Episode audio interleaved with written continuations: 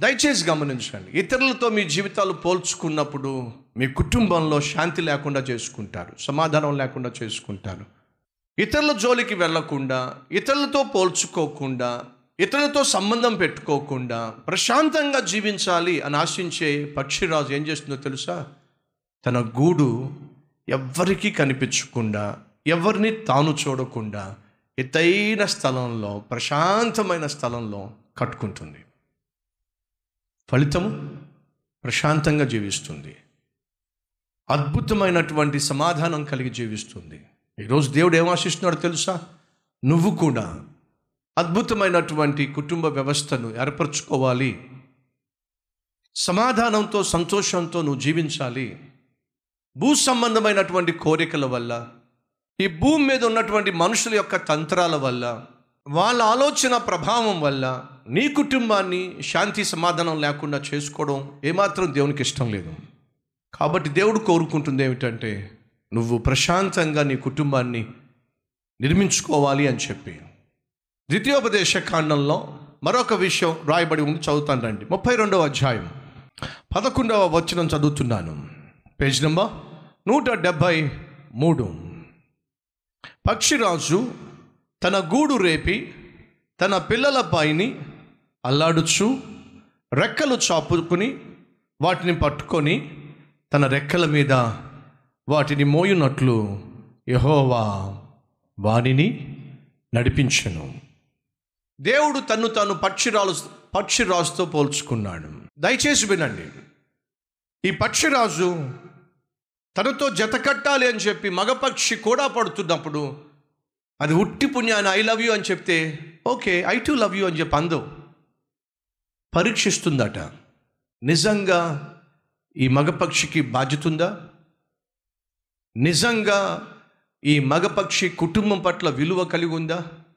నిజంగా ఈ మగపక్షి రేపటి దినాన బిడ్డల్ని పెంచేటటువంటి మనసుందా? పరీక్షిస్తుందటండి. ఎలా పరీక్షిస్తుందో తెలుసా?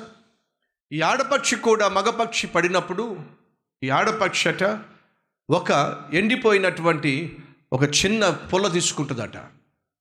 ఆ ఎండిపోయినటువంటి చిన్న పుల్లను తీసుకొని ఎత్తైన పైకి స్థలం ఎత్తైన ఆకాశంలోకి వెళ్తుందట. ఈ మగపక్షి కూడా కూడా పడి ఎగురుతూ ఉన్నప్పుడు ఆడపక్షి ఆ కర్రను వదిలేస్తుందంట. అలా ఆ కర్రను అమాంతంగా వదిలేసినప్పుడు ఆ కర్ర భూమి మీద పడక మునిపే ఈ మగపక్షి వెళ్ళి ఆ కర్రను పట్టుకోవాలి. ఒకవేళ ఆ విధంగా ఎన్నిసార్లు ఆ కర్ర పడిస్తే అన్నిసార్లు ఈ మగపక్షి వెళ్ళి ఆ కర్ర పట్టుకోవడమే. ఒకవేళ ఆ కర్ర పట్టుకోలేక వదిలేసినట్లయితే ఆ ఆడపక్షి ఆ మగపక్షితో జత కట్టనే కట్టదట. ఇదేమిటి కర్ర పరీక్ష? అని మీరు అనుకుంటున్నారా? దాని వెనుక ఒక అద్భుతమైన పాఠం ఉందండి. అది ఎన్నిసార్లు ఎత్తైన స్థలంలో కర్ర పడేస్తుంటే అన్నిసార్లు ఈ మగపక్షి వెళ్ళి ఆ కర్ర కింద పడక మునిపే ఆ చిన్న పుల్ల కింద పడక మునిపే అది తన నోటితో ఆ ఆ చిన్న కర్రను పట్టుకొని పైకి తీసుకురావాలి. ఆ పరీక్షలో పాస్ అయితేనే ఆ ఆడ పక్షి మగ పక్షితో జత కడుతుంది. ఎందుకు ఈ పరీక్ష? చెప్తారండి. పదకొండవ వచ్చిన ముప్పై రెండవ అధ్యాయం ద్వితీయోపదేశ కాండం. పక్షిరాజు తన గూడు రేపి తన పిల్లల పైన అల్లాడుచు రెక్కలు చాపుకొని వాటిని పట్టుకొని తన రెక్కల మీద వాటిని మోయినట్లు యహోవా వాణిని నడిపించను. వినండి మగపక్షి ఆడపక్షి కలిసి తమ గూటుని నిర్మించుకుంటాయి. అలా నిర్మించుకున్న తరువాత ఆడపక్షి గుడ్డులు పెడుతుంది. ఆ గుడ్డులు పొదిగిన తరువాత చిన్న పిల్లలు ఆ గుడ్డుల్లోంచి బయటకు వస్తాయి. ఆ పిల్లలను కాచుకొని తల్లి పక్షి ఆ గూట్లోనే ఉంటుంది. మగపక్షి వెళ్ళి ఆహారం సంపాదించుకొని వస్తుంది. ఆ తరువాతే ఆడపక్షి ఇంట్లోంచి బయటికి వెళ్తుంది పిల్లలను విడిచిపెట్టి మాత్రం పక్షిరాజు ఉండనే ఉండదండి. ఉంటే మగపక్షి అయినా ఇంట్లో ఉండాలి లేదా ఆడపక్షి అయినా ఇంట్లో ఉండాలి. బిడ్డలను మాత్రం అనాథలుగా విడిచిపెట్టి పక్షి వెళ్ళనే వెళ్ళదటండి. ఈ రోజు నుంచే మీ చేతుల్లో బిడ్డలు ఉన్నప్పుడే తల్లి ప్రేమను తండ్రి ప్రేమను క్రియల్లో చూపించండి. దేవుని ప్రేమను చూపించండి. ఆత్మీయంగా పెంచండి. ఆత్మీయులుగా జీవించండి. అటు జీవితం నాకు కావాలి అన్నవారు ఉన్నట్లయితే మీ హస్తాన్ని ప్రభు చూపిస్తారా?